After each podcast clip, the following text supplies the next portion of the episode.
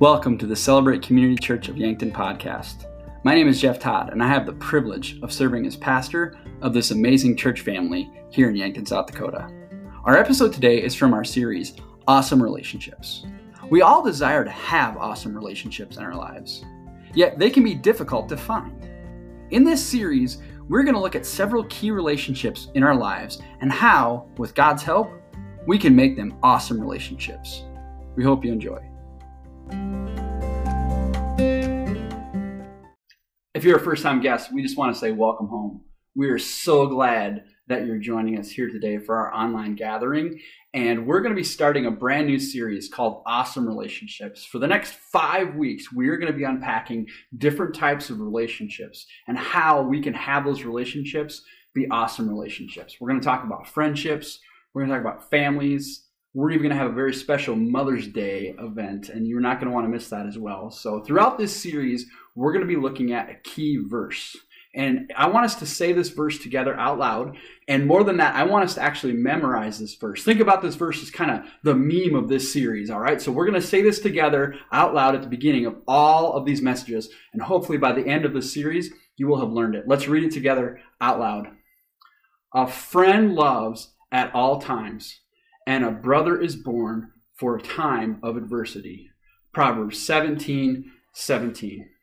If there's ever been a time when we've needed awesome relationships, it's now more than ever. And I think this series is so important during this time of social distancing, how we can really work on those awesome relationships and get those together because that's what God's desire is for us as a church. And today we're going to start with the most important relationship outside of your relationship with God, and that is the relationship of marriage. God established marriage before he even established his church. Marriage was established before sin even entered the world. Marriage is a very important thing in the eyes of God, and it should be important to us as well. Hebrews 13, verse 4 says, Marriage should be honored by all. Marriage should be honored by all. The problem is, our world today doesn't honor marriage. Now, I would contend we love weddings. we just don't like the marriage that goes along with the weddings. See, in, in 2009, in the United States of America, the wedding industry earned $72 billion. $72 billion just on weddings, just in one year, just in this country. And as we all know, half of those marriages are going to end in divorce. Think about it this way that's $36 billion basically just thrown in the fireplace and wasted. We talk about our economic problems right now. What if we just fix that? That would save a lot, wouldn't it? See, I'll go back to what I said before. Marriage is the most important, significant human relationship that God has created. I love what Tim Keller writes in his book, The Meaning of Marriage. Marriage didn't evolve in the late Bronze Age as a way to determine property rights. The Bible begins with the wedding of Adam and Eve and ends with the wedding between Jesus and his church. Marriage is a God thing, and therefore it requires the author to be in the center of it to succeed. It's been proven by millions of people over thousands of years across multiple cultures. Marriage has not only survived in God's way, it has flourished. If there is a failure in marriage, and church, I don't want you to miss what he says here. If there is a failure in marriage, the fault doesn't lie in the institution of it, but rather in the participants of it. Everything God created, He created for a purpose except for cats. Cats have absolutely no purpose at all. I don't know why God created that. All right. I just lost half of you right now. Our viewership is dropping. it's a joke. Calm down. Everything God created, He created for a purpose, including marriage. So today we're going to talk about the purposes of marriage. And I would just want to say something before we get started. If you're watching today and you're single, you're probably in one of two camps you probably really would like to get married someday. And if you are, this message is so important for you. Take notes. Every married person watching would tell you take notes and unpack this because this is going to be huge. But maybe there's some of you who are single who either don't want to get married or maybe your marriage didn't go very well and you have no desire to ever go down that road again. If you're in that camp, I want you to learn as well and take notes. Because I guarantee you, you will have friends, family members who will have marriage problems that you'll need to help them walk through. And if you're listening to this today and you are married, oh my, you better get your pen and paper ready because we're going to talk about God's purposes of marriage. Now, I'm going to make this statement and then I'm going to take some time to unpack it. Here's the statement that I want to make there is no such thing as marriage problems. There is no such thing as marriage problems. I'm holding here in my hand a guitar amplifier. All right? Now, what I would do is if I had a guitar, I'd plug it in here and I would play the guitar, and this amplifier would amplify what I play on the guitar. Now, if you know me, you understand I have no musical talent at all, all right? So I'm going to save the internet the pain of listening to me actually play the guitar because what that would do was amplify the fact that I have no idea how to play a guitar. You, you see what I'm talking about? Okay? What's my point? Marriage just amplifies who I already am. L- let me give you an example of this. If I have money problems and I get married, marriage amplifies the problems that already exist in my life. Which is why I hear this all the time where people say to me, Pastor, we can't afford to live separately. So therefore, we have to live together before we get married. Now, let's just take the sex thing out of it for just a minute, okay? I just I want to help people understand this. If you have two people that have money problems and can't manage their money separately, when you get those two people together, it's not going to solve the money problem. It's going to amplify the money problem. And so, just for that sake alone, please stay apart until you get financially independent and then you can come together again. You see where I'm going with this? There's no such thing as marriage problems. Marriage only amplifies the problems that I already have. If the person that you're with and that you'd like to get married to is a slob, and you see that, I've heard it said before, well, somebody will say, well, I'll just change that. I'll, I'll fix them. to which all the married people are laughing hysterically right now because that won't happen. Marriage doesn't fix problems, it just amplifies what's already there. It gets more serious though. If you have an anger issue and you just fly into uncontrollable rage, marriage won't fix that problem. It's going to amplify that. If you feel lonely and, and you really need somebody and, and, you just you just can't be happy unless you're with somebody else and you think marriage is going to fix that problem it won't because that person will disappoint you. It will just simply amplify the loneliness you already feel if you have sexual issues and i hear this from guys a lot of times they say wow if i could just get married then i could have sex all the time and that would solve all my problems to which all the married men who are listening right now are laughing hysterically. Probably more, their wives are laughing right now, right? Marriage doesn't fix sexual problems, marriage simply amplifies sexual problems. If you have an identity issue, if you need, if you don't know who you are and you need a purpose and you feel you need to get married to solve those identity issues, marriage isn't going to solve those identity issues for you. It's simply going to amplify it. Now, that's the bad news, right? Now, now I want to give you the good news as well. See, what we talked about is God designed marriage and God has a purpose for marriage.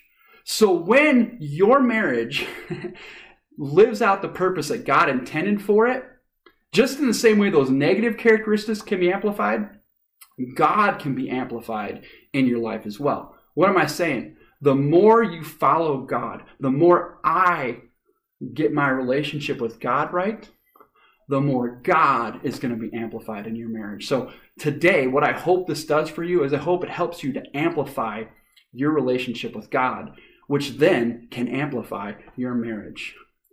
You know, the wedding vows that we're so familiar with, I want you to think through these with me together, right?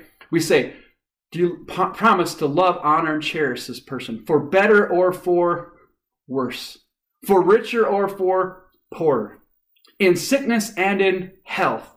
till death do us part. And then we add this we say, So help me God. Now, what I would like to see sometime is a bride and groom when we get to that part, instead of saying it, So help me God, right? This is what I'd like to see. Both of them get down on their knees, hold their hands up in the air, and say, So help me God! that would be a better prayer to have, all right? So, so here are the five purposes of marriage. I'm going to give you the first one connection. Connection. 1 Corinthians 11 11 says, In the Lord, woman is not independent of man, nor is man independent of woman. The reality is, we all like to be independent, but we weren't designed that way. We need other people. God designed us to be in connection with another person, which is again amplified in the relationship of marriage. The entire entertainment industry, one could say, is built around this idea that we need that intimate human connection. I need to find my person. And, and that's a God designed quality that we all have, which is why marriage is so important.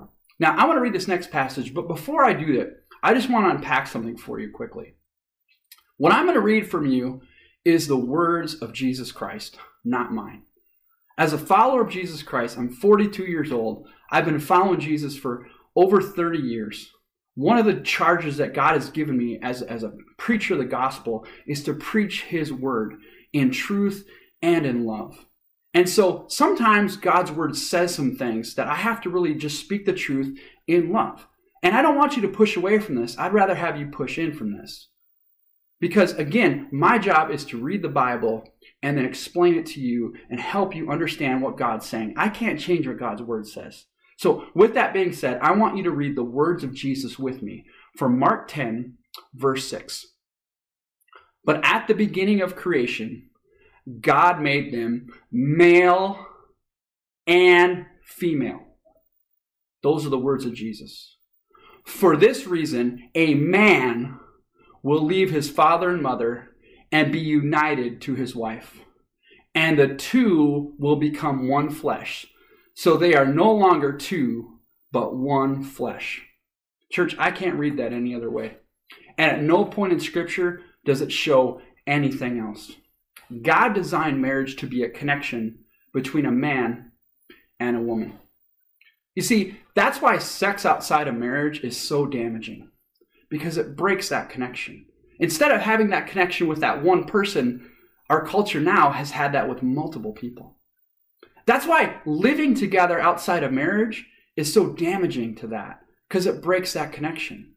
Basically, what you're saying is, is I want to have the benefits of marriage without the commitment to it.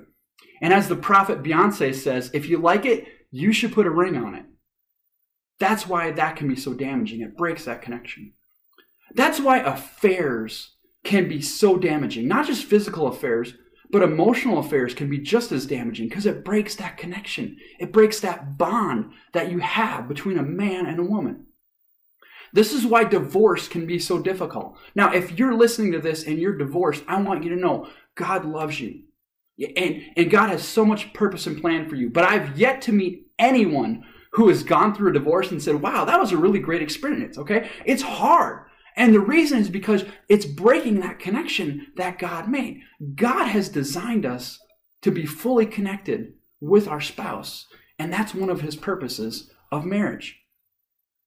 Here's the second purpose of marriage that God gives multiplication. Multiplication. Genesis 1 27. So God created mankind in his own image. In the image of God, he created them. Male and female, he created them. There it is again. God blessed them and said to them, Be fruitful and increase in number, fill the earth and subdue it. God is love. And out of this love, God made everything in all creation, including you and I. You and I are the culmination of all of God's creation. And God has allowed human beings the privilege to be part of his creation. And how we can do that is we can have children. We can create another human being. Two people, a man and a woman, can come together and create another human being just in the same way that God created us. That is a cool gift that God has given us out of his love and out of our love, we can create our children. Now, the problem with this has not been sex. All right, we've had no problem with sex. the problem has been marriage and sex together. Because, see, what we're trying to do is we want to be committed to the other person first. That's what God wants in multiplication. God wants a commitment between a man and a woman to then multiply kids from there. And that's why too often we run into problems because what I see a lot is I see a husband and a wife be more committed to their kids than they are to each other. And that's not how God designed it. God designed us to have the connection between a husband and a wife. And out of that, then we pour into our kids. It can't be the other way around. Now, I just want to pause for a second and say if there's a couple that's watching today that maybe can have kids, or maybe you're you're choosing not to have kids, please hear this. That doesn't mean in any way you're, you're outside of God's will. Don't hear me say that. There's a lot of different options you can do with that as well. Maybe you can adopt. Or again, maybe if you don't want to have kids, what I would encourage you to do is pour into the next generation. What a great gift God has given you in your marriage where you can have time to invest in other people or in other relationships to continue to multiply and grow God's church. Because multiplication is one of the purposes that God has given us for marriage. Here's the third purpose that God's given us for marriage protection. Protection. Ephesians 6 4 says, Fathers, do not exasperate your children Instead, bring them up in the training and instruction of the Lord. I find it interesting there's no commands for mothers here. And I don't think that's out of disrespect, but I want to speak to the men who are listening right now. You may have heard the phrase, any guy can be a dad, but it takes a real man to be a father. I want to take that a step further. Any guy can get a wife, but it takes a real man to be a husband. One of the things that the Bible is very clear on is as a husband, as a father, you will be accountable for your family. Look at what Malachi 2 13 and 14 says. Another thing you do, you flood the Lord's altar with tears. You weep and wail because he no longer looks on favor on your offspring or accepts them with the pleasures from your hands. You ask, why? It is because the Lord is the witness between you and the wife of your youth. You have been unfaithful to her, though she is your partner, the wife of your marriage covenant.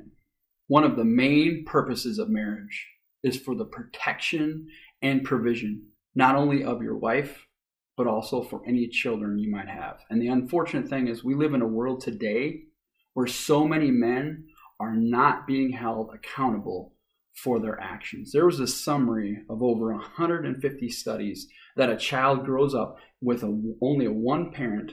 There's an increased risk that they're going to fail in school, not graduate from college, be involved in substance or alcohol abuse, likely to experience distress, depression, and the risk of suicide is more likely to do jail time, more likely to live their entire lives in poverty, they're more likely to increase the risk that they themselves will divorce or bear children outside of marriage. We live in a culture where men are taught look at women as a prize, look at women as an appetite for my own sexual desire. And when that happens, if there is a child that's come out of that, it's either not my responsibility or you try to dismiss it.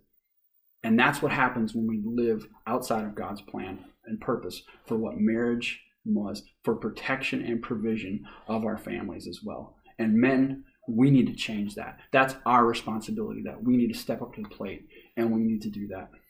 For the first 10 years of my career, I worked at a place called Children's Home Society. It was a place where I dealt on a daily basis with kids who have been physically abused, emotionally abused, sexually abused, and abandoned. I could count in the 10 years that I worked there and the hundreds of kids that I dealt with, a very small handful of them who had a significant, healthy male relationship in that situation. Men, one of the purposes that God has for marriage is for our stepping up for protection and provision of our family. Here's the fourth purpose that God has for marriage character. Character. I have two boys, and they're both teenagers now. But when they were little, um, both of them went through seasons of having trouble sleeping at night. And not once, this never happened at all, did uh, any of them ever come into our room, uh, stand at the foot of our bed, and gently wake uh, Elaine and I up and say, um, "Mom and Dad, I'm sorry, I'm sorry to wake you up. I, I know this this might be an inconvenience. I know it's very late. I apologize about that, but I just wanted to let you know that um, well, my diaper's wet, and and if it's not too much trouble, if, you're as soon as you wake up, if you want to just come in and just just change that diaper for me, um, that would be a great thing to do. you know, that never happened once. You know what they did instead? They laid in their crib and did this. Right? Until I would get up and go take care of them. Why do I say that? Is because you and I were both born very self-centered. It's always about my needs and, and it's your job to meet my needs. And one of the things that maturity means is to put other people's needs ahead of my own. Look what Proverbs 18:1 says. An unfriendly person pursues selfish ends. An unfriendly person pursues selfish ends. Relationships are where we learn to be unselfish. This starts all the way back in preschool, kindergarten, all the way through high school, and it fully develops, or at least should fully develop, in marriage. There's a myth that I heard all the time is that marriage is supposed to make me happy. See, it's my spouse's job is to make me happy. And I would just say that's true for about the first three days. and then you realize, like we talked about, selfishness starts to come out. There's a book um, that anyone who wants to get married at Celebrate Church, we, we don't recommend, we require that you read this book. It's called Sacred Marriage. And in it, the author says marriage isn't designed to make you happy, marriage is designed to make you holy. I am created in the image of God. God, as we talked about already, created mankind in his own image. The problem is my sin distorts that image of God. So God, just like we do with kids, needs to work on my character. He needs to develop me into the image of his son, Jesus Christ. I don't always want to forgive other people, all right? But I do because that's what God wants me to do. I don't always love other people the way that I should, but I work on that because that's what Jesus required for me. I don't always want to serve and help meet their needs, but that's what I'm required to do. That's what God does in me. Look at what Romans 12 9 says Love must be sincere, hate what is evil, cling to what is good, be devoted to one another in love, honor one another above yourself. The fifth purpose that God designed marriage for is for reflection. Reflection. Marriage is a reflection of our union with Jesus Christ. Look at what Ephesians 5 says Husbands, love your wives just as Christ loved the church and gave himself up for her, to make her holy, cleansing her by the washing with water through the word, and to present her to himself as a radiant church without stain or wrinkle or any other blemish, but holy and blameless. My marriage is a reflection of who I am in Christ. Like we talked about before, it amplifies what, who I already am in Christ. You've heard me say this before. This is never the problem. This is always the problem. If I'm frustrated with Elaine, I have to ask myself, has God ever been frustrated with me? if I don't forgive her for something, I have to ask myself, has God ever forgiven me? What we like to do is we would rather point fingers than look in the mirror. If if he would only, if, if she would only fill in the blank, if they would just stop doing this, if they would just start doing that. See, we like to point point fingers, and we'd like to blame instead of reflecting back and looking how I can change and what I can do better. There were two neighbors, and they had yards that were right next to each other. One of the neighbors had a beautiful lawn. It was perfectly manicured, just gorgeous. The next door neighbor, uh, his yard looked a little different. It was covered in weeds. There was grass growing all over the place. I want to ask you the question Was that a reflection of the yard or the owner? You are absolutely responsible for your own actions. Now, you're, you're not responsible for your spouse, but you are responsible for how you choose to respond to them. Can you love your spouse as Christ has loved you? It might be difficult, it might be hard, but it's a reflection of my relationship with God. Now, I always want to clarify in this point. Um, there are situations where a spouse is being abusive, either physically, emotionally, or verbally. That is never okay. And in those situations, that's not your fault. And, and that is an evil thing that they are reflecting back from their own heart and their own mind. And you need to take steps to protect that. But what I'm saying is, is in most situations, what we need to do is we need to take a look, not blame the other person, but how can I grow? How can I get better? How do I speak about my spouse when they're not in the room? Do I tear them down or do I build them up? Because, see, that's what we're supposed to do. If we're reflecting Christ, we're going to be encouraging other people. And just as Paul said, presenting them with totally blameless, without any blemishes. There's two words that I want to talk to you about. They're up on your screen right now. It's the word united and the word untied. When we think of the word united, we think of weddings and happiness and bliss and marriage forever, right? When we think of the word untied, we think about hurt separation, divorce. You know what I find really interesting about those two words? There's only one difference in them it's the misplaced I. Whenever I misplace the I, I change it from united to untied.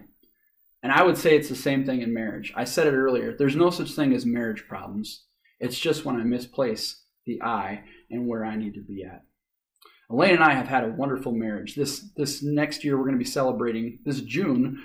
We're going to be celebrating 19 years of being married together. It hasn't always been amazing, but it's been a wonderful thing. And, and one of the things that I want to encourage you today is God, if God has brought you together with your spouse, it's not just for your benefit. See, God brings two people together how to benefit his kingdom, how that you together are not only better for each other, but you together are also better for God's kingdom. God wants you to be connected with your spouse. God wants you to multiply your relationship, either in your kids or maybe in, even in God's kingdom. God has called us to protect our spouse and our family and provide for them as well. God has given us our spouse to help develop that character, to help us grow more like Christ every single day. And God has given us our spouse to reflect back how we are treating them and how that is a reflection on our relationship with God. See, again, this is never the problem. This is always the problem. There are no such thing as marriage problems. Marriage just amplifies who I am. And the more that you are like Christ, the more that will be amplified in your marriage. Let's pray. God, I thank you so much for the wonderful gift of marriage.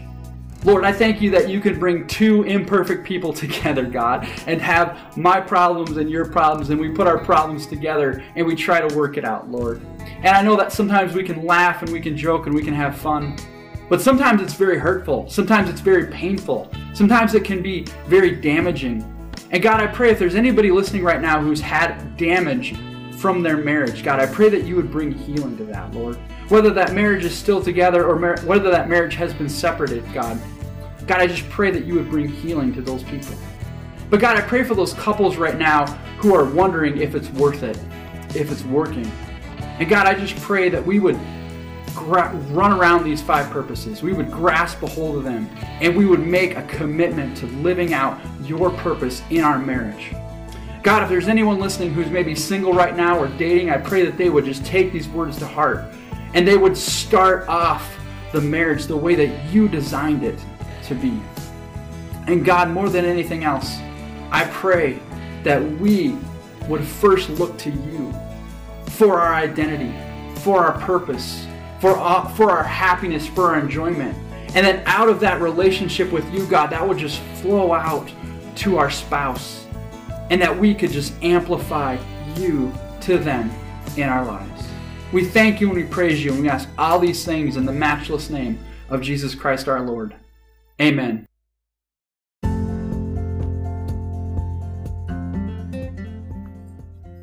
Thanks so much for joining us today.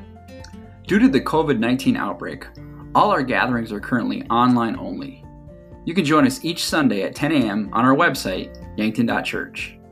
During that time, we offer live chat as well as prayer. We also hold live online meetings the other six days of the week as well. For more details or times, you can email us at hello at yankton.church or you can call or text 605 679 7224. Don't miss our updates on Facebook or YouTube either. You can like or follow us there as well.